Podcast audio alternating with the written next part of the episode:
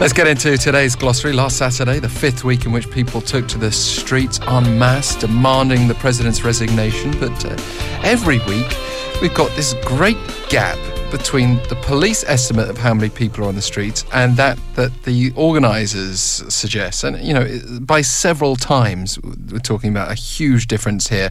You know, you could have more than a million estimated by organisers and have in the low hundred thousands by police. Today's glossary with Cho Ji Young. Good morning. Good morning, Alex.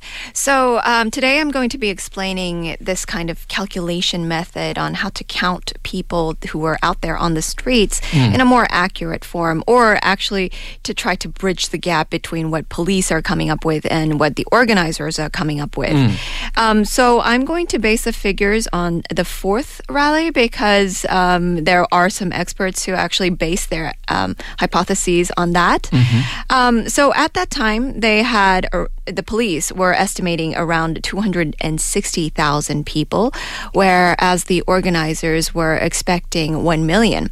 And so let's first look at what kind of estimation the police were uh, using. So, um, one pyong, which is the Korean metric used to measure the area, is around 3.3 square meters. Mm. And the police used that um, and they calculated the number of people to be six people when they're sitting down to fit into this one pyong and 10 people when they're all standing up. So, thinking that they will be standing up, in average, um, it is around eight. And the police used this metric to estimate the number of people at the rally, calculating the entire pyong and then looking at the number of people that would be standing there. Okay, so when you look at it like that, it sounds relatively plausible. Yes, it, it sounds rational. Um, their logic is somewhat plausible, but you can't say for sure that this is the most accurate way because not everyone will be standing the whole time and not everyone will be there the whole time. Um, so, such methods actually are used when you calculate the number of people that visited the beach during the summer. Um, but the gap between the two estimations was around 740,000. And so there are around two experts that I will be introducing that have set out to apply their field of research to more uh, accurately measure the crowd. Well, let's hear more about these scientific methodologies then. Yes. Well, there are two scientists who came up with uh, different theories. First, let's look at the model made by Professor Won Byung-mook of uh, SKKU. Uh, let's say that the area for the rally is shaped like a rectangle. Um, the people inside the rectangle are not moving, they're standing. That's why the people uh, or the police are assuming that there will be 260,000. But Professor Won says that there is a distortion to the result because it didn't take into the consideration the floating population or the people who are coming in and out. Of course, you can't count every single person that goes in and out accurately, but the police have simply not counted them at all. So Professor Won is suggesting that at least you have to consider them. He gives an example.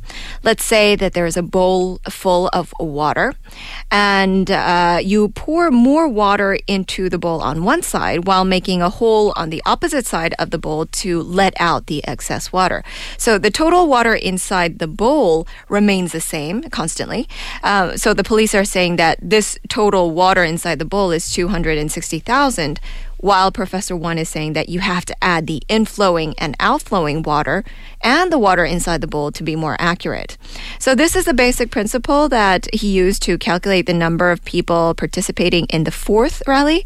And his calculations showed that the floating population amounted to 720,000. And then adding the police estimations, you get 980,000. And you know, it makes sense when you also think about the number of people who are constantly moving. Whenever you watch these protests yes. from overhead cameras, uh, it's never. I mean, yes, there are people sitting still in the middle, but there are always uh, rows of people mm-hmm. moving, moving on exactly. the outside mm-hmm. of the mm-hmm. protest. Um, but there is another way, and it's uh, simply a very painstaking method of counting. Yes, if it was done by humans, I don't know if I would have wanted to participate, but they are using a specific computer program.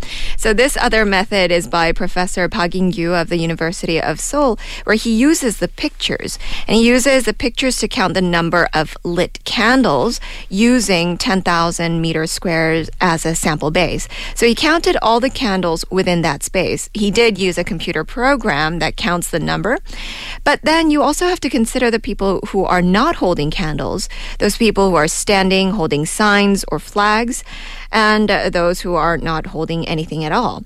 So Professor Park actually went out to determine the ratio of people holding candles and those not holding anything, and he says that it's around four to six. So with a somewhat complicated measurement, he came out with a figure that is 500,000 people. This includes the people who were out uh, at Gwanghwamun Square holding candles as well as those who are not under that ratio. But this figure isn't considering the floating population either. Yeah, it's a more sophisticated uh, way of doing the Pyong yes, that's right. And so if you add in the floating population, Professor Park says that the number would exceed 1 million. Thank you for shedding some light on that. You're welcome, Alex. And, and it does help explain the massive discrepancy, which seems almost mean spirited on the part of police when mm-hmm. they give such a low estimate. Cho on with today's glossary.